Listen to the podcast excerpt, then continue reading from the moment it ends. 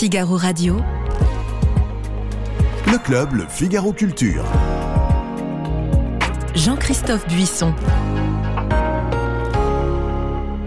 Clara Géliot, vous êtes chef de service cinéma du Figaro Magazine. Olivier Delcroix, vous êtes rédacteur en chef aux pages culture du Figaro. Pascaline Potvin, vous êtes chef de service culture au Madame Figaro. Jean-Luc Vachtozen, vous êtes journaliste de culture au point et au Télégramme de Brest, De après Brest. avoir longuement travaillé au Figaro où nous cultivons pieusement votre mémoire.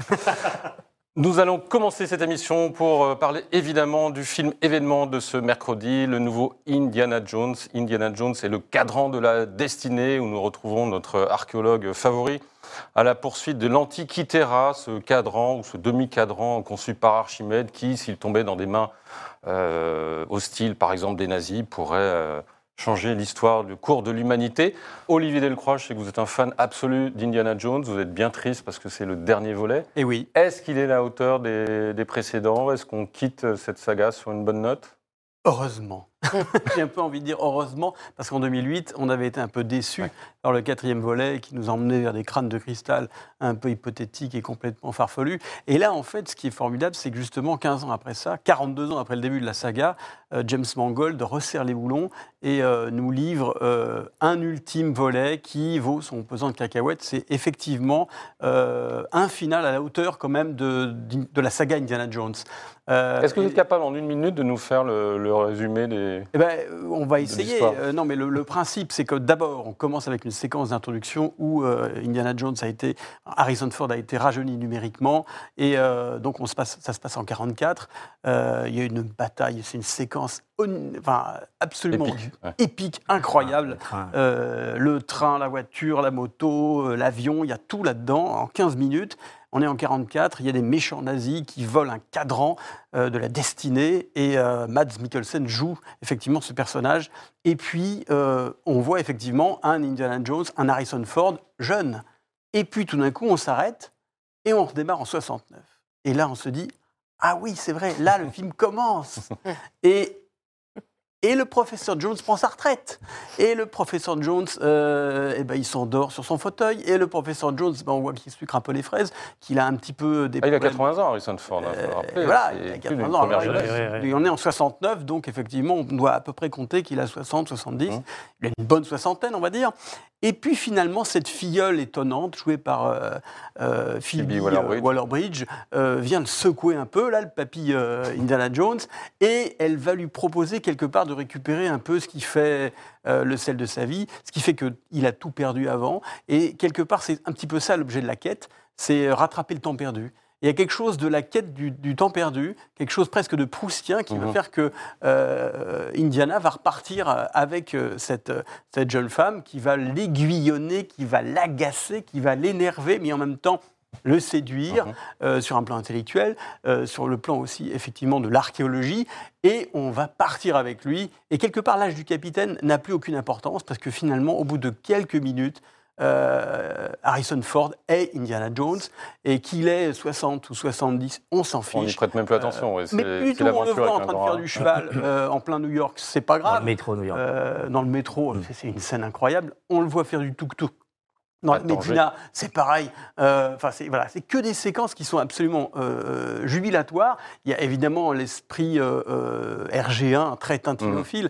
On sait que, que Spielberg euh, et moi j'ai eu, eu la, la possibilité de- d'en parler à James Mangold qui m'a dit oui, oui, j'adore Tintin. Donc oui, évidemment, Ouais. infuse un C'est pour peu. ça que vous aimez bien. euh, c'est un côté C'est euh, peut-être aussi pour ça que j'aime bien. Oui, oui, ce côté un peu européen qui pointe. Mais après, ça. je reviendrai à vous parce que je crois que vous avez interviewé Harrison Ford aussi. euh, Et j'ai eu cette chance. Vous en oui. parlerez. Oui, oui, voilà. Pascaline, euh, même verdict, plutôt enthousiaste? Oui, oui, plutôt. Euh, je, rejoins Olivier sur le côté proustien. C'est vraiment un film qui parle du temps. Dès la fameuse séquence d'introduction dont on parle, avec cette scène incroyable de train et tout, il y a les nazis qui disent une chose intéressante. Dans ce train, il y a plein de reliques, mais il y en a surtout une qui, nous tient particulièrement à cœur et qui a encore des pouvoirs.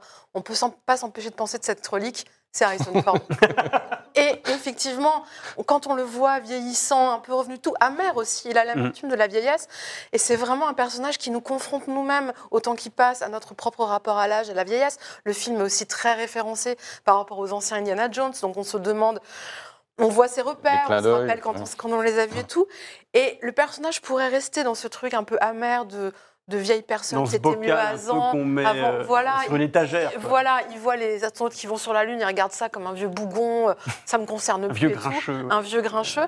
Et l'intelligence du film, comme vous le disiez très bien, c'est que c'est une femme d'une génération plus jeune qui vient un peu le secouer et qui vient l'empêcher de tomber dans cette amertume.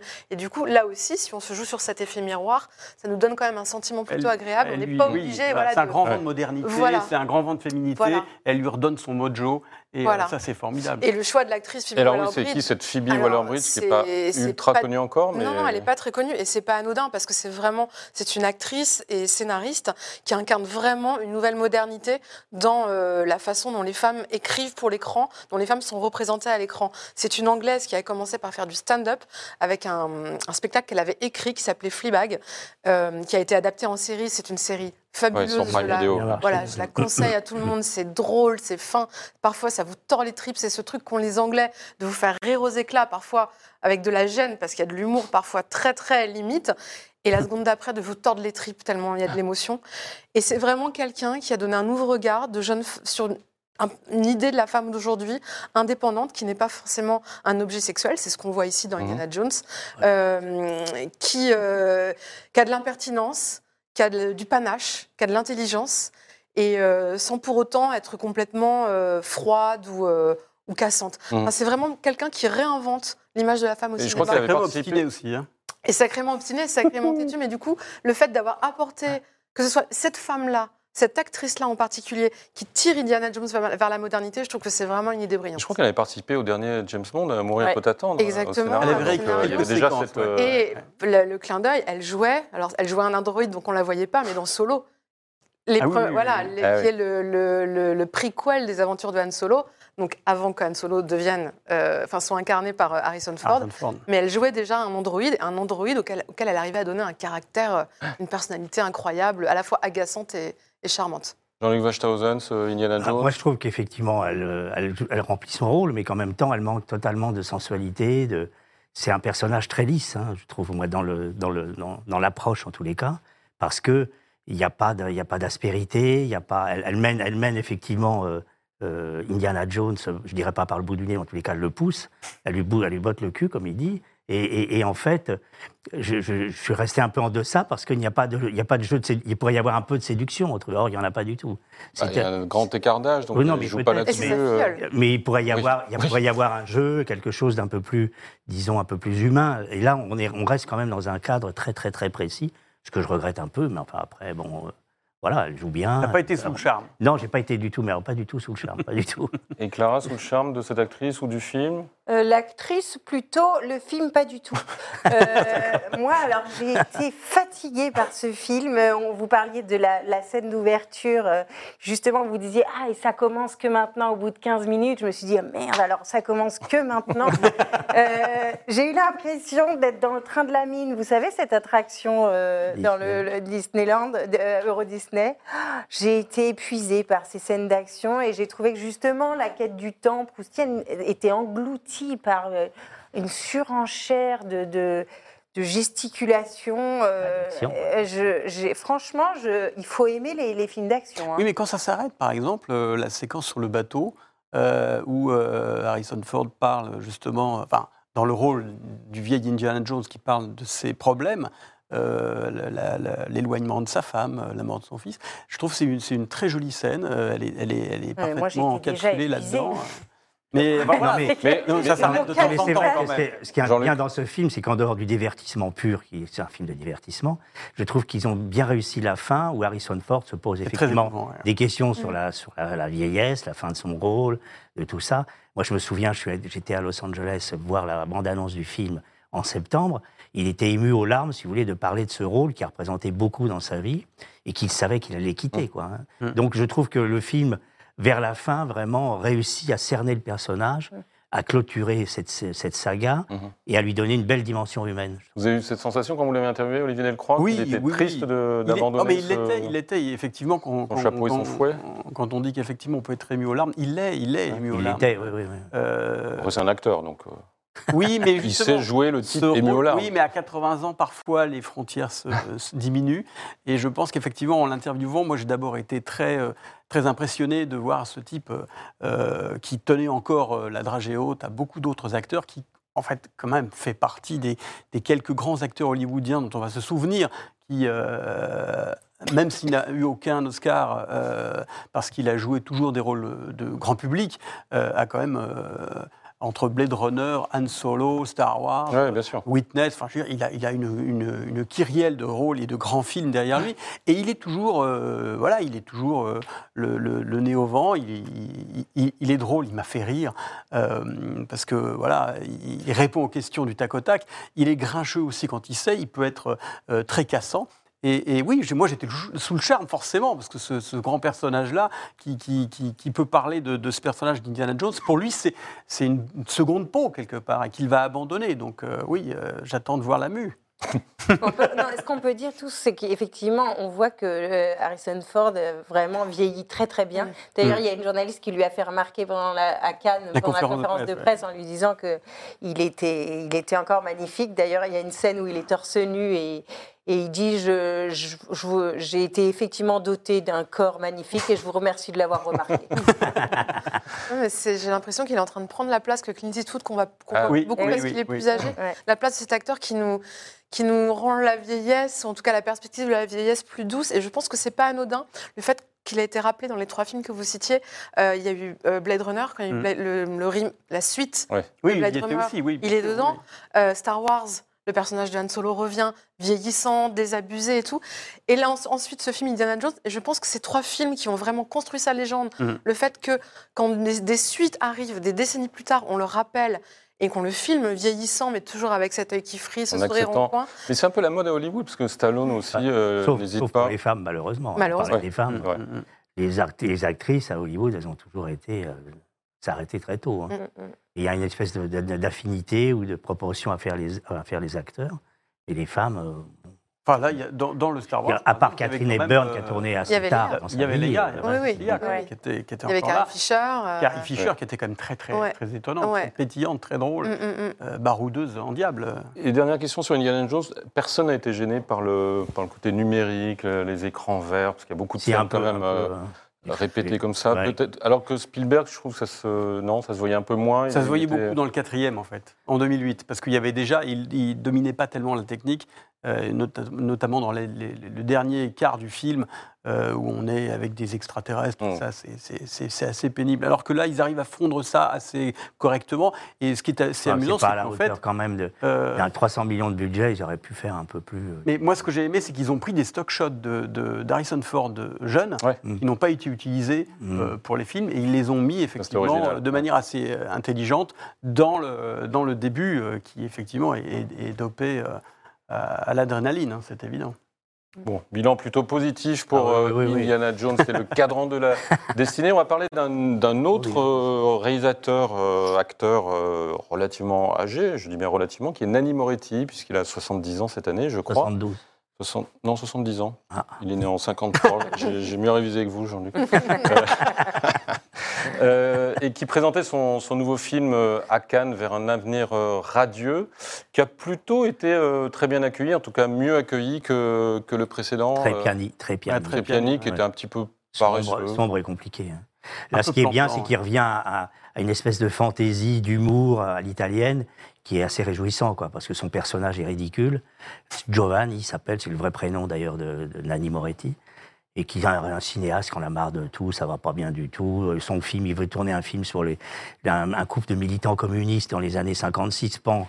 Il y a Budapest qui arrive, les chars soviétiques envahissent Budapest, donc ça contrarie un peu l'équipe. Ouais, c'est le dilemme est-ce qu'on se, qu'on a- abandonne l'URSS voilà, est-ce on qu'on reste fidèle etc. Bon, sa femme, Mais c'est un moment important dans l'histoire du Parti communiste italien, Oui, par tout à fait, oui, bien 56 sûr. a été ouais. Bah, lui en parle, il dit que, bon, qu'il a disparu, le Parti communiste, euh, bon, bien sûr en 91, et qu'en même temps, il est temps pour la gauche aujourd'hui en Italie de, de, de, de se repositionner du côté des, du peuple, Mhm. ils ont dit, puisque il dit c'est finalement le peuple, c'est la droite aujourd'hui. Donc moi, il m'a expliqué ça en me disant, bon bah voilà, il est temps que la gauche retrouve son identité et se mette du côté des humbles, comme elle a toujours été. Mais bon, aujourd'hui, c'est un peu pieux, puisqu'il me dit, en fait, en, en un siècle en Italie, enfin pratiquement, il n'y a eu qu'un seul gouvernement de gauche, c'est Romano Prodi en 96. Donc euh, voilà, il regrette un peu, mais enfin tout ça, c'est donc de l'histoire. Et lui, il, il s'amuse autour de ce personnage de Giovanni. Donc sa femme le quitte, elle est productrice parce qu'elle va bon, elle voir un psychiatre, donc il le quitte. Classique. Et elle produit, elle produit le film d'un un thriller ultra violent d'un pseudo Tarantino. Oui. Euh, sa femme vit avec un sexagénaire polonais. Euh, son producteur, qui est joué par Mathieu Amaric, euh, le plaque. Enfin bon, ça va pas bien Rien du tout. Rien Et en même temps, il arrive à apporter une certaine fantaisie, beaucoup d'humour sur tout ce qui lui arrive. Et voilà, quoi. Donc en disant, bah, finalement, le cinéma, le cinéma va me sauver. Je vais essayer de tourner, de continuer à tourner le, le- le cinéma. Et son film tourne autour de cette idée-là, quoi. Et l'idée que finalement, la vie est peut-être plus importante que la politique. C'est vrai qui qu'il y a ce côté très félinien, je trouve. Oui, oui, il a oui. retrouvé cette verve un peu du cinéma italien, Voilà. euh, un peu, euh, voilà, Oui, avec la très, parade à la fin. Voilà. commediante. y a On un est dans il y a quelque chose de très joyeux, Bah, Il très cirque, il y amusant. a un cirque qui arrive Il à Budapest, voilà, donc il y a il y a une tout grosse. On peut d'ailleurs parfois avoir un côté too much au regard d'aujourd'hui. Euh, on a moins Oui. l'habitude aujourd'hui de vrai. voir des, des- des- des personnages qui, en- euh, notamment le personnage de Mathieu Amalric. On Oui, peut oui. trouver qu'il en fait un peu des tonnes. Mais ça participe effectivement à un ce côté un peu euh, félinien, un peu voilà, ouais, ouais. on fait ça. Et le lui, Giovanni, il, est- il est marche. très sentencieux, il, est, il parle de ses idées marxistes et tout, dont tout le monde se fout. Je veux dire, c'est, c'est- mais il, il continue Moi, ce quand que même j'aime à en aussi, c'est ce parallèle qui est formidable entre Chiario Diario, cher journal, où on voyait l'affiche où, où il, il Journal intime. utilisait. Journal Journal intime, pardon, ouais. oui. Euh, oui, Oui, où avec une Vespa. une- euh, la là, c'est une Vespa, trottinette. Ah Voilà. Euh, et là, tout d'un coup, c'est de la trottinette Mm, électrique. Et je trouve qu'à 40 ans d'intervalle, euh, c'est c'est très amusant de Mm. s'apercevoir qu'en fait, le personnage de, de Moretti fait toujours. euh, bah voilà, il, il a changé de, de mode de transport, mais euh, il est toujours euh, sympathique. Mais là, encore, on parle du temps. Il roule C'est aussi un film testamentaire, Bah oui, manière, une que- réflexion sur le temps qui Moi, passe, bah les oui. illusions perdues. Voilà, moi, il y a toute une partie du film où j'étais là. Est-ce que je regarde un, un réalisateur qui parle de lui-même en disant, euh, en ayant un peu cette posture de oh là là, c'était mieux avant? on le voit notamment, euh, enfin voilà, tout, tout- quand on dit rien ne va, c'est parce qu'aussi il, il comprend le plus le monde dans lequel il est. Oui, oui, exact. Et en même temps, il y a des scènes qui sauvent cette... Il y a toute une dialectique comme ça dans le film entre c'était mieux avant et ne perdons pas espoir. Et je trouve quelque chose qui le symbolise très bien, c'est qu'à un moment, il va voir Netflix pour essayer Ah oui. de trouver scène des savoureuse. fonds. ça. C'est hyper drôle parce qu'il se retrouve face à des gens de Netflix qui lui répètent tout le temps la même chose. Nous sommes diffusés dans 180 pays, Ouais, nous ouais, sommes ouais, diffusés dans 180 pays. On lui parle de turning point, fuck. de Ouais, climax. quel est le moment? What Voilà. the fuck? Il comprend rien. On pourrait trouver ça un peu caricatural et un peu passéiste, mais finalement, les fonds, il va les trouver avec des producteurs coréens Oui, qui aiment oui, son oui. film, Ouais. qui sont jeunes. Et du coup, il est comme ça dans une dialectique de bon, c'était peut-être mieux avant, mais l'espoir n'est pas mort. Et je trouve que l'image symbolique positive, du film, ouais. voilà, Ouais. quand il tourne en rond. chose- à Oui, un moment, voilà, comme les Voilà, les tourneurs, l'équipe du film tourne en rond et danse. Ils l'ont refait d'ailleurs sur les marches de Cannes. Très beau. En fait, voilà, c'est des personnes- un, un personnage qui tourne en rond, mais qui le fait avec le sourire. C'est beau, Ça le c'est bien. très poétique. Il y a, il y a- il y a quand même Oh, ça. son film est, est- est drôle, quoi. Ouais. Alors, il y en a un qui tourne un en rond, qui était au. Festival de Cannes aussi, il me semble, c'est Wes Anderson, Mm-hmm. Présentait Android City. Non Astéroïde Olivier City. Ouais. Ah ce que j'ai dit. C'est non, mais ça, en fait, le problème, c'est qu'on Android. est, on est Astéroïde resté City. très, euh, très marqué. En tout cas, moi, j'aime beaucoup le, le- j'aimais beaucoup le cinéma, le cinéma de Wes Anderson, mais Inégal. depuis, même. depuis quelques temps, depuis The French euh, Dispatch euh, et même celui-là, euh, effectivement, dans le genre, je tourne en rond, c'est pas mal quand même. Mais là, par, par contre, c'est très stérile. Euh, Le Grand Budapest Hotel, par exemple, Ah ouais. plein de, de verve et de drôlerie. Et là, et on est quel- dans, un- dans quelque chose qui est très référentiel. Donc, en fait, c'est du Wes Anderson qui se met à faire du Wes Anderson pour raconter, en fait, juste euh, une histoire autour d'une famille euh, qui n'arrive pas à faire son deuil. Bon, euh, le pitch est tellement simple qu'on aurait pu le, le- le- le faire de manière assez linéaire. Et il va compliquer les choses avec des il y a plein d'histoires qui s'enchaînent, on comprend rien. des tas de, de, Ouais. de- de- de caméos, de grands comédiens dont on a l'impression que finalement qu'ils ont deux répliques et, et on, donc Bah, on, on- on reste Car- sur notre Johansson. voilà, Oui, on reste sur notre ouais, fin. ouais. Et, et en fait, euh, à force Ouais, ouais, de, de- de faire cette espèce de puzzle, euh, on on n'est pas du tout ému et euh, on sort de là en se disant Bon, bon, bah allez. On oublie. Bah, C'est-à-dire qu'il fait un film pour ses fans, quoi, en quelque Mm. sorte. Ouais. Alors c'est un peu emmerdant parce qu'au au- au bout d'un moment, on se dit bon bah oui, mais Et nous, où- où- nous Et même ses les- moi, moi- Ouais. Parce que esthétiquement, c'est assez réussi. Il y a une Ouais. esthétique des années C'est un 50. livre d'images. C'est De un peu- l'Amérique. Voilà, c'est un livre d'image. ouais. La- la- la- C'est l'Amérique de la fin des années 50. Voilà, euh, c'est moment très très réussi dans cet esprit américain, etc. Mais en même temps, ça tombe souvent à plat parce qu'on comprend rien. Bon, bref. D'ailleurs, ça n'a fait que 19 000 entrées le premier jour en France, à mon avis. Bon. Cannes, euh, on n'en a pas parlé depuis le festival. Il y a des, il y a des, jeux- des films qui vous ont, qui vous ont marqué. Bah, quand même, oui, non, non, on était, moi je pense qu'on était très heureux cette année à Cannes. Euh, Ouais. euh, C'était une bulle de, de plaisir euh, dans un Avec des films un un peu plus parfois. dur. Alors les films étaient toujours trop longs, ça, c'est évident, c'est la grande maladie de l'époque. Mais en même temps, quand euh, on sort euh, du dernier Martin Scorsese et Killers of the Flower Moon, euh, On n'en parlons pas trop parce qu'on en fera sûrement Oui, beaucoup mais- au moment de la sortie, mais Bah, effectivement. c'est en tous les cas. c'est le film à aller voir en Ouais. tous les cas à C'est je On en a vu quelques-uns. Et c'est surtout un film qui s'intégrait très bien Oui. à Cannes parce que c'est une grande leçon de cinéma. C'est vraiment du grand cinéma sur grand écran avec une vraie histoire, quelqu'un qui vous prend, qui vous emmène quelque part Ah ouais. pendant 3h26 et vous voyez Mm. pas le temps passer. C'est dangereux parce que quand on a vu un Scorsese, après, tout le Ah bah, est tout un en reste, dessous. Vous paraît un peu. Ouais, ça c'est vrai. C'est vrai, un peu le problème. Et là, là Ah, ah, c'est ah. Ouais, ouais. c'est du grand cinéma. Enfin bon, voilà. Non, mais je suis d'accord, c'est du grand cinéma, c'est magnifique et ça dit quelque chose de l'Amérique d'aujourd'hui en parlant de l'Amérique d'hier. Mm. Cela dit, j'espère quand même qu'ils vont le couper, qu'il va un peu le couper. Il a déjà coupé un quart d'heure hein, par rapport. C'est ce que nous avait dit Thierry euh, Frémaux. Voilà, je pense, que, je pense que le film sera tout aussi bien, tout aussi Ouais. beau et tout aussi fort en coupant au moins euh, Ouais, 40, les, les 45 Osage minutes. euh, vont effectivement peut-être Ouais. gagner à, à ce. Ouais, Voilà. ouais. Parce qu'elle est... Oh non, vous parlez pas de la Palme d'Or, parce qu'on va en parler après. Euh, parce qu'il sort, euh, il sort, il sort cet été, mais il y a d'autres euh, films quand même qui vous ont marqué? Euh, des films, moi, les films qui m'ont marqué sortent- sortiront un peu plus tard. Ouais. Euh, moi, bon, donc je ne dis rien sur la Palme d'Or si on en parle après. Promis. Mais un film qui m'a vraiment marqué, mais il sortira en octobre, c'est Le règne animal de Thomas Caillet, qui a été sélectionné dans la, Oui, la oui, série, la section Un certain regard. Ouais. Thomas Caillet qui avait fait Les combattants avec Adèle Haenel, qui était un film magnifique, très touchant, une série ensuite. Et là, Le règne animal, c'est un film français de genre, comme on en voit très rarement. C'est, ça se passe de nos jours et il y a une pandémie. Romain Une- Duris. euh, Romain Duris, qui joue le rôle d'un d'un père avec son fils, qui est joué par euh, Paul Kircher, qu'on a vu dans Le lycéen de Christophe. Honoré cette année, qui est génial. En fait, ils vivent dans, dans un monde qui est le nôtre, où une maladie frappe les gens et les transforme en animaux. Et ça se passe pas comme ça, voilà, c'est progressivement. Donc ça donne C'est lieu à des C'est créatures kafkaïen, hybrides. votre affaire. Ah oui, puis- oui, ah, tout mais à fait. surtout, La vous pouvez être métamorphose, un hein. lion, C'est la métamorphose. un loup, un aigle ou un cloporte ou, Ou un, poulet, hein. Donc, euh, voilà. Mais ça donne des créatures. Je ne- je- on, on va pas dévoiler, mais c'est un film qui vous hante. Ah oui. Non, il y a, il y la problématique de la chimère. euh, Donc, euh, c'est Ça c'est parle de changement, de notre aptitude à apprécier le changement. retour à la nature. Voilà, de du fait que, on- on- que comme les animaux, on fait partie d'un grand tout, de notre rapport à la nature, à l'environnement, au fait d'accepter la Ça se passe dans le différence des autres aussi. euh, a- C'est euh, c'est vraiment voilà, un film qui hante longtemps. Donc voilà, moi j'ai envie de Ouais, parler de celui-là, c'est si vrai ça que c'est un très, beau- un très joli film, très Ouais. dur, mais, euh, mais très puissant, Mm. puis vi- visuellement euh, assez réussi, parce que effectivement, étant donné que c'est un film français, on pourrait s'attendre à ce que les effets spéciaux soient un petit peu. euh, Il était à la quinzaine. et, en fait, pas du tout. C'est très regard, réussi, c'est très réaliste, c'est c'est assez touchant. Et puis la relation du père et du fils, Ouais. elle, est, elle est tout à fait en nuance, c'est formidable. Étonnamment, il n'a pas eu de prix, je crois. hein, non, Non. étonnamment.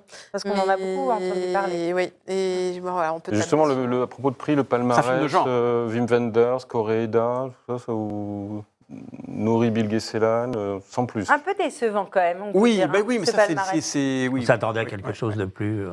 C'est Ouais. Jonathan Glazer qui a eu le grand prix, qui était quand même assez favori. Je sais qu'Eric Nehoff euh, ne jurait que par Oui, euh, oui, oui. En fait, c'est Il assez bizarre parce que le Grand Prix ou la Palme d'Or, c'est pratiquement pareil. hein. Je veux dire, faut pas avoir une différence. euh, allez dire Mais- ça à ceux qui ont le grand prix, pas la Oui, Palme d'Or, euh, mais non, pas du tout. Oui, puis même les Mais non, mais c'est un, accessite, mais c'est un accessite. Non, mais Clara a raison. Personne ne se souvient du, grand, prix. On ne quand- se souviens que de la Palme Sauf quand d'Or. c'est euh, Ouais. quand c'est, euh, Roberto Benigni euh, Ouais. Ouais. avec Angelopoulos. C'est ce que disait par exemple Lelouch quand il a eu euh, la Palme d'Or ex aequo avec euh, Un homme, une femme en 69. Bon, c'était euh, en fait euh, ex aequo, ça veut dire qu'il y en a un en dessous. Celui qui a le mieux communiqué, c'est Lelouch. Donc on- tout le monde se souviendrait, Ouais. tout le monde se souviendra Et de Charles Dabada. Et l'autre, c'est un Italien. J'ai Ouais. complètement oublié Voilà. qui c'était. Mm. Et, et voilà. Et pourtant, il- l'a eu aussi. Mm, mm. Non, mais de toute façon, c'est pas très grave parce que The Zone of Interest, qui est un film absolument incroyable, Glaçant. glaçant, terrifiant sur l'histoire du camp d'Auschwitz, enfin de ce, de ce gardien du camp d'Auschwitz Ouais. qui est du Rudolf Russ. oui. si vous voulez, il montre l'horreur sans la montrer. Quoi. Le- la, la force du film, c'est que tout est en hors-champ. Mm. C'est-à-dire qu'on ne, on ne voit pas le camp, on devine On la entend. bande-son les cris, les plaintes, euh, bon, on voit des voiles de fumée, etc. Et que pendant ce temps-là, on voit une famille ordinaire dont la femme cultive ses roses dans son jardin, elle a une famille, il s'occupe de rien, lui c'est un bon père de famille, il reçoit ses amis pour parler euh, du dernier type de four crématoire, etc. Donc il y a une espèce de choc entre deux réalités qui est terrible, et ça c'est un film euh, bon, magnifique à ce, niveau-là, enfin pas magnifique, mais disons terrible. Important. Ouais. Important. Et qui restera de toute façon, à mon avis, euh, dans, dans- dans les annales du- de Cannes, hein, je pense, maintenant. Après, euh, Clara, le- euh, Catherine Corsini qui sort la semaine prochaine. euh, Ah, j'ai bien aimé. Mhm. J'ai bien aimé. Je trouve qu'il y a une, Le il y a une retour. atmosphère. Le retour, ouais. Euh, vous savez, c'est ce film qui avait suscité un peu la polémique euh, avant d'être sélectionné. J'y vais, j'y vais pas. Enfin bref, pour des histoires di- diverses et variées. Finalement, une fois qu'on est arrivé à Cannes, plus personne ne parlait vraiment de la polémique. Et c'est- un joli film qui parle de. Donc c'est le retour en fait d'une mère en Corse avec ses deux filles. Euh, on comprend que le père est mort 15 ans plus tôt et qu'ils n'y sont jamais retournés depuis. Et euh, ils y vont en fait parce que elle, est euh, assistante maternelle et elle est appelée par une famille assez aisée pour garder de, de jeunes enfants. Et donc ces grandes filles, pendant qu'elle gardera les jeunes enfants, vont bah, finalement euh, découvrir un peu leurs racines, quoi. Et, euh, et c'est surtout, euh, je vous dis, l'ambiance qui m'a plu. Catherine Corsini est corse. Ce film est probablement assez autobiographique. Mhm. Et, et les actrices, les actrices qui sont qui sont formidables. Il y a notamment donc la mère, c'est Aïssatou Diallo Sa- Sania qui jouait dans la, La fracture. Vous vous souvenez il y a eu Corsini. un César. qui n'était pas comédienne d'ailleurs, Et qui qui a eu un était, César. et qui a eu un César. Euh, les filles Esther Gourou et Suzy Bemba sont très bien. Et alors, il y en a une autre, euh, Loman Didietrich, qui, euh, qui joue la fille des, des bourgeois. Qui, est- alors, c'est marrant, c'est le clone d'Adèle Haenel. Que, Ah que- ouais. Bah, ça tombe bien puisqu'elle fera plus de cinéma. euh, Catherine l'avait, fait tourner d'ailleurs dans, dans Trois Mondes. Et là, c'est, euh, c'est marrant. Il y, a, il y a aussi cet acteur corse, je ne sais pas si vous connaissez euh, Cédric Apieto. On l'avait Ah oui, aperçu oui, dans oui. De Grandes Espérances. oui. dans Et une Clara, vous allez nous faire tout le casting du film là Parce ou, que, euh parce que je voulais les citer parce que je trouve qu'ils sont vraiment, euh, ils sont vraiment remarquables. Voilà. Bon, Olivier, un film français à Cannes et puis après on. Un film français que On j'ai que j'ai trouvé intéressant. euh, j'en- ai trouvé plein. Là, rien, rien ne me vient là, par contre. Là, Ouais. sur- en sélection officielle, entre le- Ouais, Catherine Breillat, tout ça, c'était pas. Ah, si, être, si, euh, le, le, le, le- La Palme d'Or. Palme d'Or, oui, oui, Ouais. ça, effectivement. Bon, je crois qu'on va en parler de cette Palme d'Or. on va y aller là. Le coup de Qui sortira en-. Ah oui, Qui sortira en août. euh, Allez, Pascaline. un choc euh, total. Anatomie d'une euh, chute. Qui m'a valu euh, Anatomie d'une chute, anatomie de ma, mon errance sur la croisade pendant 10 minutes, le temps de m'en remettre. Ah oui. Je ne vous mens pas. Non, non, je trouvais que c'est un film brillant. Moi, j'aime beaucoup les films de Justine Triet euh, à la base, mais là, je pense que je trouve qu'elle est vraiment montée un cran au-dessus. Euh, c'est un film d'apparence très froide. Et pas uniquement parce qu'il se passe dans un chalet de montagne sur les hauteurs. de- Redites-nous en, en de- deux mots le, le en début. gros, c'est donc euh, un couple et son un, un couple et son fils malvoyant qui habitent un chalet perdu dans les montagnes, euh, dans les Alpes, en Haute-Savoie, je pense. Et euh, le mari, elle, elle est écrivaine. euh, lui, on- il est artiste, je crois. Et un jour, il est, il est, Il est prof. Il est prof, pardon, oui. Il est, son cadavre est retrouvé par terre. Il est, il est tombé par la fenêtre de- du chalet. Elle est suspectée de meurtre. Le film, elle va devoir se défendre. euh, le film est un film de procès. Elle va Mm. devoir se défendre devant un procès euh, en France. Il se trouve qu'elle est allemande, qu'elle est anglophone quand elle est en France. Et tout le film, en fait, elle va devoir déballer l'histoire de son couple, l'histoire de sa vie, les côtés sombres de son couple devant la justice. Et en fait, tout le film, le film s'appelle Anatomie d'une chute, mais c'est Anatomie d'un couple. Et tout ce qui est dans un couple, euh, quelle est la vérité d'un couple? Est-ce qu'elle existe? Sachant qu'un couple, il se construit aussi à travers les points de vue que l'on pose sur lui.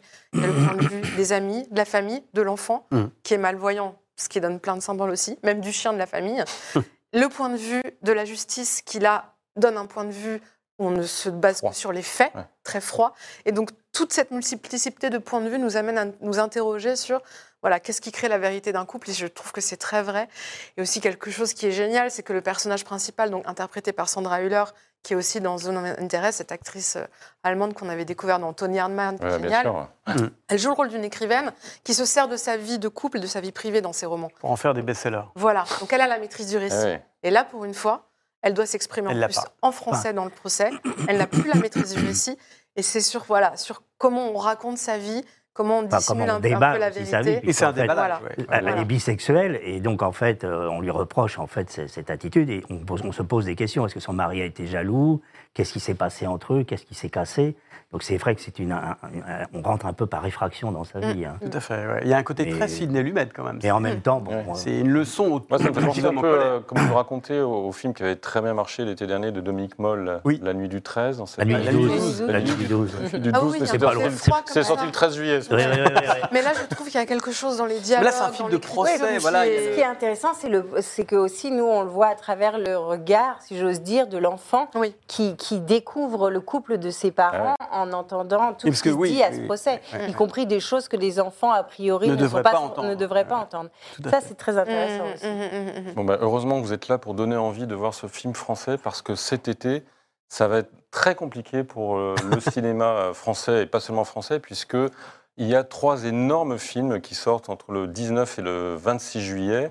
Euh, il y a le Christopher Nolan Oppenheimer sur l'inventeur de la bombe atomique américaine. Il y a l'étonnant Barbie euh, dont on a sur lequel on a peu d'infos mais qui est assez incroyable Ouais. avec Ryan Gosling euh, et Margot Margot Robbie. Margot On avait beaucoup parlé Mama à propos de Babylone. Et puis, bien sûr, encore un Mission Impossible. Ça vous fait envie ou vous dites euh, pff, toujours la même Ah non, chose, on en non, a moi je assez suis très client de tout Ouais. ça, mais effectivement ça m'amuse beaucoup, d'autant que finalement le personnage de Tom Cruise, euh, euh, qui a 60 ans, euh, s'amuse encore avec ses jouets et fait ses, ses, cascades lui-même. Ah, il a des gros jouets et puis en plus il est producteur maintenant, donc en fait personne d'autre que, que, que lui ne pourrait l'assurer sur ce genre de cascade puisqu'il les fait lui-même. Donc il est devenu producteur de ses propres films pour pouvoir s'assurer lui-même, pour pouvoir s'amuser. Alors effectivement, on voit cette fameuse euh, séquence euh, à moto où il se jette d'une euh, d'une énorme falaise. Où il n'est pas doublé. Oui, il n'est pas doublé. Voilà, c'est une séquence qui C'est s'est comme amusée à Belmondo à faire sept l'époque. fois. Ouais. Exactement, c'est comme Belmondo à l'époque. Et, c'est- et ce qui est très amusant, c'est de s'apercevoir que quelque part, il y a un parallèle à faire entre Ouais. la carrière de Jean-Paul Belmondo et la carrière de Tom Cruise, puisque au départ, Belmondo, qui était l'égérie de la nouvelle vague, Mhm. qui, a, qui a tourné avec Godard, qui a tourné avec euh, Truffaut, d'à bout de souffle à, à- à la sirène du Mississippi, qui a été véritablement, euh, dans ses jeunes années, euh, le parangon du cinéma d'auteur français, de, de la, de la, voilà, de- du grand film, du grand cinéma français. Et finalement, on s'aperçoit que quelque part, Tom Cruise aussi l'a été. Euh, quand il était jeune, il tourne avec Coppola. Mm. En 83, c'est Outsiders. Ah, Il, il tourne avec Stanley Kubrick, Eyes Wide Shut. Il tourne avec Oliver Stone, né un 4 juillet. Enfin, tous les débuts de Tom Cruise, c'est que des, des- des grands films avec des grands réalisateurs. Euh, Paul Thomas Anderson, Sidney Pollack, Michael Mann, euh, Spielberg, Mhm. Scorsese, La couleur de l'argent. Enfin voilà, il, il démarre sur les chapeaux de roue avec un, un cinéma qui est un cinéma très très ambitieux, cinéma indépendant américain. Et puis progressivement, à la bébelle, quelque part, progressivement à la quarantaine, il se met à faire ses propres cascades. Et puis il va devenir, euh, alors à un moment donné, dans les années 70-80, Jean-Paul Belmondo devient bébel. Et, et, et on va plus voir un film. euh, intéressant de Henri Verneuil ou de, euh, d'un autre grand cinéaste, on va voir un, un bébel. Euh, et là, quelque part, on va voir un Tom Cruise. Quelque part, on se fiche de l'histoire. Tout ce qu'on veut voir, c'est l'acteur faire ses cascades lui-même, se mettre en danger lui-même, Mhm. euh, et, et quelque part, effectivement, être euh, Est-ce le grand marionnettiste est-ce que c'est- de, de- du Est-ce que c'est pas un truc de garçon Ah, ça, oui, déjà, c'est un truc de garçon. C'est- C'est typique, c'est- c'est typique du film d'été que savent faire les Américains. Quoi. Oui, exactement, c'est C'est ça. le genre de truc imparable. Quand on voit les scènes d'action comme ça, c'est- c'est c'est au millimètre près. C'est c'est la scène là où on voit la falaise. Il y a, un- y a un, un- un make- un- un making-of de cette C'est extraordinaire. La préparation, tout est, tout est absolument, tout est vérifié, bien évidemment. Tout est millimétré. Tout passe par les ordinateurs. Enfin, c'est extraordinaire. Quand on voit tout ça, on se dit, là, on est dans une, sur une autre planète. hein. Et, d'ailleurs, bon, le, metteur en scène Macquarie explique qu'il il, ne- il tourne le film, il, tourne- il tourne d'abord les scènes d'action et après il raconte l'histoire. Mais bon, euh, ils s'en foutent. Oui, c'est ça, c'est des, des Mais ça, successions de scènes Oui, ça, Pascaline, ouais. ça se voit un peu, non Que ce sont des films Oui, de oui. pur alors, moi, je, je divertissement, mais reviens juste sur cette histoire de film de garçon. Moi, j'aime beaucoup euh, les, Ouais. les- les cascades comme ça aussi. Je les trouve un petit peu répétitives. J'ai l'impression que ça fait 20 ans que je vois euh, Tom Cruise tomber, tomber, Ah bah d'une chute, là. Voilà, exactement. Il serait jamais Mais euh, j'irais même pas, moi, les, les blockbusters, quand j'ai envie de voir, sont même ceux qui sont encore plus qu'on pourrait qualifier de garçons. Moi, j'ai envie d'aller voir Transformers, par exemple, parce que je trouve que t'as toujours rigolo. Il y a l'histoire tient sur un film. Oui, c'est ça. Mais j'aime beaucoup les effets Et spéciaux. le cinéma, c'est ça aussi. ouais. ont une- presque une certaine grâce des fois, donc euh, voilà. Ou John Wick Par- 4. Voilà, Avec par- voilà. Alors oui, mais voilà, pas, pas for- peut-être pour fermer la, la- la parenthèse film de garçon, mais euh, c'est vrai que je trouve, je, vous rejoins sur le fait que Tom Cruise, à force, effectivement, est une marque, et ses films sont un peu désincarnés quand même au bout d'un moment. Mm. Moi, j'ai l'impression un peu de les revoir tout le temps. On y prendra toujours du plaisir à cause des cascades, oui, oui. à cause, mais en plus. Pour euh, euh, pardon, Tom Cruise, à l'inverse de Harrison Ford, qui ne vieillit pas, Mais il Enfin, rajeunit même. il rajeunit, C'est- Dorian. Gray. Voilà, Ouais, c'est euh, C'est le Dorian Gray d'Hollywood. complètement. Il aurait pu jouer Benjamin Button sans effets spéciaux. Il est, un peu, euh, il est un peu hors sol dans tous les sens Ouais. du terme. hein. Il vole, il est hors sol parce qu'il ne touche plus, il, il tombe Touche tout plus le temps. terre, ouais. Et il, n'existe plus.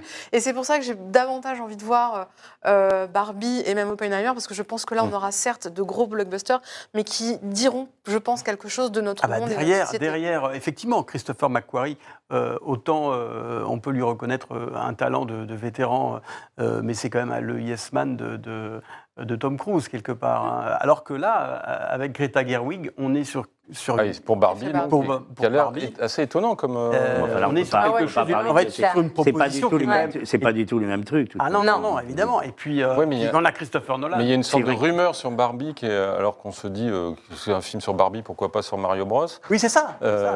Et est-ce qu'ils vont vraiment se moquer du personnage? C'est ça qui à, m'intéresse. à mon avis, sur. Ça a l'air bien parti. Oui, ça a l'air bien parti. Moi, je trouve ça assez enthousiasmant sur le papier. je suis impatient de savoir ce que va faire l'Amérique du politiquement correct, que va faire l'Amérique du politiquement correct sur Bah, Barbie. Quand on voit la bande-annonce, on pense un peu à Truman Show, euh, Oui, oui, oui. de, de monde Ouais, illusoire. euh, Et puis Et Greta, Greta Gerwig, qui est une réalisatrice euh, engagée quand même, enfin pas Ouais. sans aller jusqu'à dire militante, mais vraiment une réalisatrice féministe qui a vraiment anglais ses films là-dessus. Donc je pense que le regard qu'elle va Ouais. porter sur euh, cette chose qui était désincarnée à la base, qui est Barbie, Qui est bah, bah, carrément, oui. voilà, elle, elle va peut-être Qui est là aussi qui est une marque. Y a- Voilà. En fait, elle a transformé une marque en un En film euh, Il y a artistique. quelque chose qu'on peut attendre aussi, c'est de l'humour. Oui. Ouais, on est- aux ouais, autres. on Et c'est quand bien, même ouais. ça qui manque dans Oui. l'émission Impossible, je trouve. Oui. C'est un peu de- d'humour. Bah, Il n'y avait déjà pas d'humour dans Ah, la série des années Kingsman, 60. hein. Ouais, ouais, Donc- ouais. Donc ça, c'est le 19 juillet, Barbie. Très le 19 fort, juillet, il y a aussi Oppenheimer. Je suis pas sûr qu'il y aura beaucoup d'humour non plus. Que- Mais c'est Christopher Nolan. hein. Mais voilà, oui, Nolan. Et il puis y a un beau casting euh, Il y a un beau casting. euh, Cillian Murphy, Matt Cillian Damon, Murphy, euh, Emily Blunt. Et puis, et puis quand même, euh, la bombe atomique, euh, c'est la star du film. Euh, quelque part, c'est quelque chose euh, auquel se frotte depuis des années euh, Christopher Nolan. Nolan, de toute façon, c'est un sujet qui il, porte, ah, euh, un depuis sujet longtemps. qui Ouais. porte depuis très longtemps et, et on voit bien que euh, il, il a méticuleusement prévu son coup, il sait très bien quelles images il veut faire, euh, il, il est vraiment dans, dans un truc euh, qui va effectivement qui se, qui se veut explosif. Et c'est le cas de le Et- dire. Oui, oui. il Et on m'a dit, bien on m'a dit s'amuser. que le film était justement, il arrive à faire une construction très, très, très. euh, il va faire un film très angoissant quoi sur le sujet. Très, Mm. Très. euh, voilà, on, est face à, à la bombe atomique, donc c'est quelque chose C'est de la fin du monde, bien sûr. anxiogène. Et il a réussi, paraît-il. Enfin, les- il y a quelques personnes qui en ont vu une heure déjà du film, qui sera euh, qu'on verra. Qui durera trois heures, hein, c'est ça Oui, oui. heures. Et c'est paraît-il, c'est très, très, très, euh, très serré, très, très Mais, mais. Nolan, complètement en fait, dans au le. fil des films et au fil des décennies, a construit sa légende. Il est chez Warner. Il se veut une sorte d'héritier de, euh, de, de Stanley Kubrick. Qu'en fait, c'est un personnage qui, Mm. qui, euh, voilà, chaque film est, est travaillé comme une œuvre d'art. Il y a, il y a- il y a- il y a vraiment tout, tout est, tout est millimétré. La bande son, tout est léché. Bah là, est- voilà, il est une sorte de de- d'héritier de, de Kubrick, hein, c'est sûr. Et pour le côté manière de faire. angoissant, je pense que Kylian Murphy est Mm. un bon choix. Ah oui, Ouais. voilà. Parce que c'est un acteur qui a un physique un peu angoissant. Étonnant, non mais c'est vrai, Ah, il, il est paraît très décalé ce Et personnage. vraiment, on est tenu pendant toute Ouais, la ouais, ouais. Mais c'est ce cette espèce de tension qu'il a réussi à, à recréer, euh, euh, la tension par le sujet lui-même, et il arrive à recréer. Mais c'est vrai que tout le ça. personnage, même le visage de, de Cillian Oui, à la fin, euh, Fontain est un- comme un, Ah ouais. quelque chose Il qui y a- garde il y a quelque chose dans Fontain et très angoissant. très, il- très on joue. Ça beaucoup. ce- ce- Il n'était pas. Euh, mais dans tout ça, est-ce qu'il y a de la place pour d'autres films? Parce que là, on a l'impression que ces trois-là vont Eh ben, euh, truster toutes les salles pendant tout l'été. Le 12 Est-ce que- juillet, vous avez Les Algues Vertes, qui est un film pas mal de, de- de Pierre Jolivet, Jolivet, ouais. sur le, Le scandale qui est des passé, algues le scandale vertes, des algues vertes en, en, en Bre- en En Bretagne. Bretagne, ouais. Et c'est assez bien fait. Et c'est une Salette qui joue le rôle de cette journaliste, donc c'est tiré de la bande dessinée devant nous. Mhm. qui va enquêter sur cette, euh, ce phénomène qui, qui tue les gens. Figurez-vous qu'on nous en avions parlé dans cette émission avec Olivier Delcroix ici présent. C'est ça. ce phénomène qui tue les gens, cette espèce d'omerta, évidemment, des- du monde à la fois agricole, industriel, euh, qui essaie de se protéger, ce qui est presque normal d'ailleurs. Et, et- et en fait, voilà, donc tout, tout- tout- tout le film raconte son enquête et c'est plutôt bien fait. Voilà. C'est des contre-programmations, mais ça, Voilà. ça Mm. peut. euh, Il y a une réplique qui m'a marquée dans ce film. euh, Quand elle, elle arrive face à un agriculteur qui est extrêmement agressif, elle lui dit Mais vous êtes très violent. Il lui dit La violence, c'est le prix du lait depuis 15 ans. Ça, c'est la vraie violence. Et c'est vrai que c'est cette confrontation. euh, tout de mondes, oui, oui, tout Ouais, à fait. ouais. C'est assez, assez bien fait, ça. Mais ça peut, encore une fois, je, je suis obsessionnel, mais est-ce qu'on arrive à exister face à, face à Non, des Mais euh, encore une fois, le, phénomène n'est pas euh, nouveau. 700 copies chacun Parfois, euh, il y a des Je me- outsiders qui, euh, Qui surprennent. qui surprennent Oui, l'été, ouais. notamment. Il y a de la place quand même, toujours. Oui, pour, mais euh, Je me souviens depuis très longtemps, toujours, euh, les films américains sortent l'été. hein, C'est d'abord c'est la saison d'où ils sortent, où ils sortent aux États-Unis, ouais. et qu'ils ils inondent le marché, bien évidemment. Mission Impossible, d'ailleurs, ils sont, je sais pas comment ils vont se battre, mais Mission Impossible, c'est au moins au minimum 800 ou 900 salles. Ouais. Euh, le Oppenheimer, peut-être un petit peu moins. Euh, Harrison Ford en prend au moins 800. Euh, Barbie va en prendre peut-être un petit peu moins. Donc ils occupent le terrain. hein, je veux dire, c'est ouais, ouais, mais c'est, bon. c'est- et, et en même temps, bon, il y a des films français, mais tout le monde peut se réjouir. hein, ça fait beaucoup d'argent, comme on disait, pour le, pour le, le Centre national du cinéma et pour la production française, puisqu'une taxe parafiscale est, est, Sur les est prélevée, entrées prélevée films sur les entrées et ils vont Mais ça directement. fait vivre quand même le, le- Le- le système. les salles Le françaises, les exploitants sont contents. Donc plus le, plus cinéma américain a du succès, mieux c'est pour le cinéma français Ouais. à la limite. Bah, mieux c'est pour le produire, mais après, il faut quand même voir les films. Et s'il Oui, n'y a, oui, pas, oui, y a pas de ouais. copies euh, dans les salles, ça, ça ne fait que renforcer les gens qui vont aller. euh, Bah, c'est sûr qu'il y a des, y a sorties télé. plus modestes, les algues vertes, c'est sûr que ça va- c'est des sorties plus Il y a un modestes. autre hein. film qui est intéressant, c'est À Contre-temps. Je ne sais pas si vous l'avez vu. Avec, euh, euh, Penelope avec Cruz. Penelope Cruz, qui est à la fois actrice et productrice.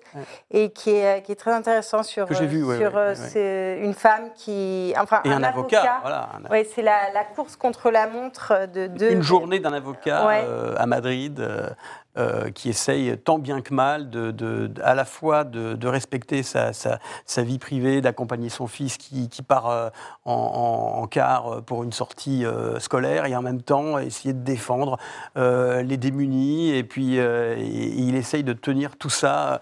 Et c'est terrible parce que ce, ce- ce type, effectivement, passe sa vie, en tout cas sa journée, à courir après le temps. Puis entre-temps, on a Penelope Cruz aussi, euh, qui essaye désespérément. Non, c'est c'est- de garder son logement. Mais Ouais, vous ouais. disiez, il y avait des contre-exemples d'été précédents où des films euh, sortaient quand même leur épingle du jeu. Vous Bah, avez... je pensais à. euh, Bah, La Nuit du le 12, Caire- oui, par Ah, le oui. Dominique Le Moll, par exemple, est sorti le, Le 12 Caire mois de juillet. Le Caire ouais. confidentiel avait exact. émergé en plein été. Oui, oui. Et on se demandait pourquoi, oui. Mais heureusement, heureusement, il y a, parce que c'est un le très bon il y a le public ça. quand même qui la qualité films. émerge quand même. Bien sûr. Parce qu'on a l'impression qu'il y a autant de films euh, l'été que le reste de l'année. Quand on regarde les, Oui. la programmation, il y a encore ouais, entre ouais. 10 et 15 films par Oui, semaine. oui. euh, Mais là, si vous se- voulez aller au cinéma cet après-midi, euh, c'est pas, enfin, il n'y a pas toujours beaucoup de choix non plus. Il y a, il y a- il y a des films, mais euh, quand on et ça, c'est l'effet post-confinement, parce que beaucoup de films ont été Je retardés. ne sais pas si on peut euh, encore parler de l'effet post-confinement. Oui, il y en a eu, il y a eu, oui, pendant quelques mois, mais euh, parce qu'il y a une surproduction Oui, totale. c'est ça. Quand on Je interroge- course en avant, là. hein. Moi, j'ai Ouais. interro- interrogé le patron du Centre national du cinéma, euh, Dominique Boutonnat,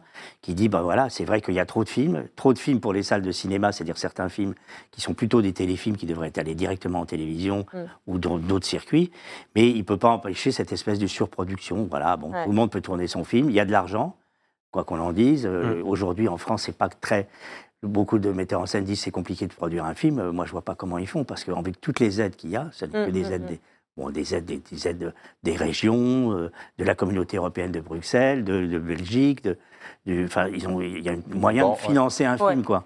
Donc c'est vrai que le fait qu'il y ait de plus en plus de films alimente également les caisses de- du Centre national du cinéma, Mm. notamment pour l'avance sur recettes et, et tout ça, quoi. Donc, euh, Mais l'exigence, c'est pas toujours. euh, Non. Parce que, si vous voulez, le problème du cinéma, c'est aussi un rapport de qualité-prix. Vous payez votre place, euh, c'est une place qui vaut entre 10 et 15 euros souvent. Et je veux dire, si vous voyez un film qui est plutôt un téléfilm, vous êtes déçu. Mm. Je Bah ouais, dire, bien forcément. sûr. Mais est-ce qu'on a tort Le cinéma, c'est autre Ouais. chose. hein, bon, les Américains l'ont bien compris. D'ailleurs, ils font du Mais après, cinéma à grand ce qu'on spectacle. voit- et... Ce qu'on voit arriver, c'est Ouais. quand même beaucoup de films euh, euh, étrangers euh, qui euh, ont passé toutes les barrières et qui sont forcément, quand ils arrivent chez nous, dans nos salles, euh, qualitativement euh, euh, supérieurs. euh, parce qu'ils ont, ils arrivent avec une espèce de Oui, ils sont- d'auréole. Euh, Ils sont précédés de leur réputation. Voilà. Cinq nommés au Goya. Ouais. C'est ça, voilà. Donc ça. donc, il y, a- y y des films comme ça. Même le, le film finlandais, La Sissou euh, de l'or et du sang, qui est un truc complètement dingue euh, entre euh, Tarantino et, et, euh, et Sergio Leone. euh, c'est quelque chose qui, euh, quand vous sortez de la salle, vous êtes marqué euh, quand même Mais de sérieusement. toute façon, est-ce qu'on n'a pas tort d'opposer d'une certaine manière les, les- les grosses productions et les films d'auteur Pascaline, vous êtes un, Non, exemple vivant de quelqu'un qui aime à la fois les, Oui, les oui. grands films de divertissement. Oui, et je pense qu'effectivement, je suis pas la seule. Je pense qu'on peut vraiment aller voir les deux. Mais c'est vrai qu'il y, a une- il y a une vraie question. Je, je- je vous rejoins sur, sur l'offre qu'il y a. Parce que parfois, on se retrouve en été, je pense aux vacances, où on va, être dans une, de- on va sortir un peu des grandes villes, on va être dans une plus petite ville. Et là, l'offre qu'on aura, ce sera, euh, si on a de la chance, un cinéma d'arrêt d'essai, Mm. où on aura effectivement des films parfois confidentiels, parfois un peu tortueux, ou des documentaires. On n'a pas forcément envie d'aller voir un documentaire, mais en tout cas une offre assez réduite. Ouais. Ou alors on aura un multiplex où on aura 12 séances de Mission Impossible, Oui, euh, oui, oui, 15 oui, séances de animés ouais, pour aller oui, voir oui. avec les enfants. On problème, aura ouais. vraiment que les mêmes choses. Donc Ouais. il y a une production, on peut aimer les deux. Après, c'est vraiment une histoire de, de choix et d'opportunités. Mais le public est là et peut aimer les deux. Ça, moi, Après, je suis après, effectivement, en vacances, les salles de cinéma, euh, elles sont agréables. Euh, on, on est en communion On est au frais. avec- voilà, on est Et au frais. ouais. Et on peut voir un grand spectacle et Mm. communier ensemble en regardant l'écran. C'est la voix de la sagesse qui parle, Olivier Ça sera la fin de cette conversation. Merci beaucoup à tous les quatre d'avoir participé à ce Club Le Figaro Culture spécial euh, cinéma. La semaine prochaine, nous parlerons d'histoire avec un grand H. D'ici là, je vous souhaite une très bonne semaine.